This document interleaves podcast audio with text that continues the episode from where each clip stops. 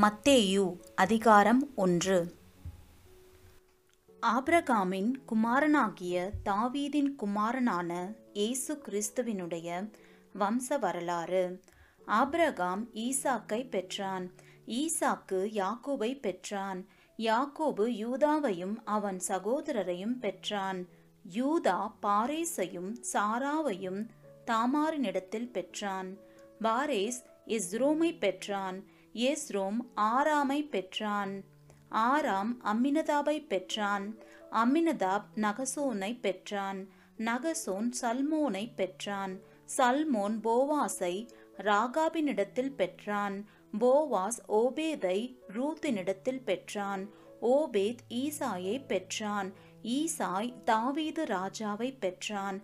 தாவீது ராஜா உரியாவின் மனைவியாயிருந்தவளிடத்தில் சாலமோனை பெற்றான். சாலமோன் ரெகோபேயாமை பெற்றான். ரெகோபேயாம் அபியாவை பெற்றான். அபியா ஆசாவை பெற்றான். ஆசா யோசபாத்தை பெற்றான். யோசபாத் யோராமை பெற்றான். யோராம் உசியாவை பெற்றான். உசியா யோதாமை பெற்றான். யோதாம் ஆகாஸை பெற்றான். ஆகாஸ் எசேக்கியாவை பெற்றான். எசேக்கியா மனாசேயை பெற்றான். மனாசே ஆமோனை பெற்றான். ஆமோன் யோசியாவை பெற்றான். பாபிலோனுக்கு சிறைப்பட்டு போகும் காலத்தில் யோசியா எகோனியாவையும் அவனுடைய சகோதரரையும் பெற்றான். பாபிலோனுக்கு சிறைப்பட்டு போன பின்பு எகோனியா சலாத்தியேலை பெற்றான். சலாத்தியேல் சொரோபாபேலை பெற்றான். சொரோபாபேல் அபியூதை பெற்றான் அபியூத் எலியாக்கிமை பெற்றான் எலியாக்கிம் ஆசோரை பெற்றான் ஆசோர் சாதோக்கை பெற்றான் சாதோக் ஆகிமை பெற்றான் ஆகிம் எலியூதை பெற்றான் எலியூத் எலியாசாரை பெற்றான் எலியாசார் மாத்தானை பெற்றான் மாத்தான் யாக்கோபை பெற்றான் யாக்கோபு மரியாளுடைய புருஷனாகிய யோசேப்பை பெற்றான் அவளிடத்தில் கிறிஸ்து எனப்படுகிற இயேசு பிறந்தார். இவ்விதமாய் உண்டான தலைமுறைகள் எல்லாம் ஆபிரகா முதல் தாவீது வரைக்கும் பதினாலு தலை தலைமுறைகளும் தாவீது முதல் பாபிலோனுக்கு சிறைப்பட்டு போன காலம் வரைக்கும் பதினாலு தலைமுறைகளும் பாபிலோனுக்கு சிறைப்பட்டு போன காலம் முதல் கிறிஸ்து வரைக்கும் பதினாலு தலைமுறைகளுமாம்.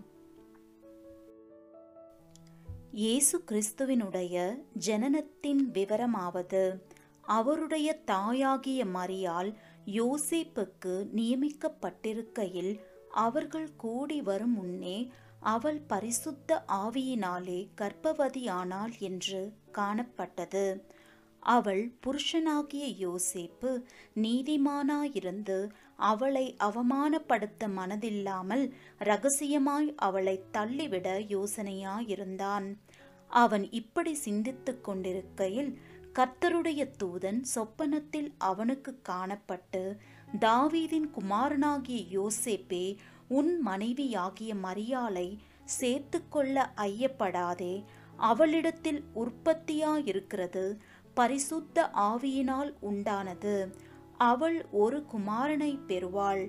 அவருக்கு இயேசு என்று பெயரிடுவாயாக. ஏனெனில் அவர் தமது ஜனங்களின் பாவங்களை நீக்கி அவர்களை ரட்சிப்பார் என்றான்.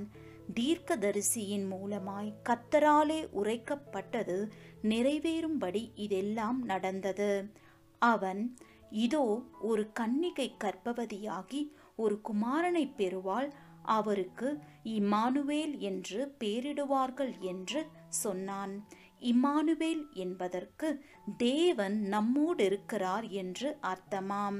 யோசிப்பு நித்திரை தெளிந்து எழுந்து கர்த்தருடைய தூதன் தனக்கு கட்டளையிட்டபடியே தன் மனைவியை சேர்த்து கொண்டு அவள் தன் முதற் பேரான குமாரனை பெருமளவும் அவளை அறியாதிருந்து அவருக்கு இயேசு என்று பெயரிட்டான்.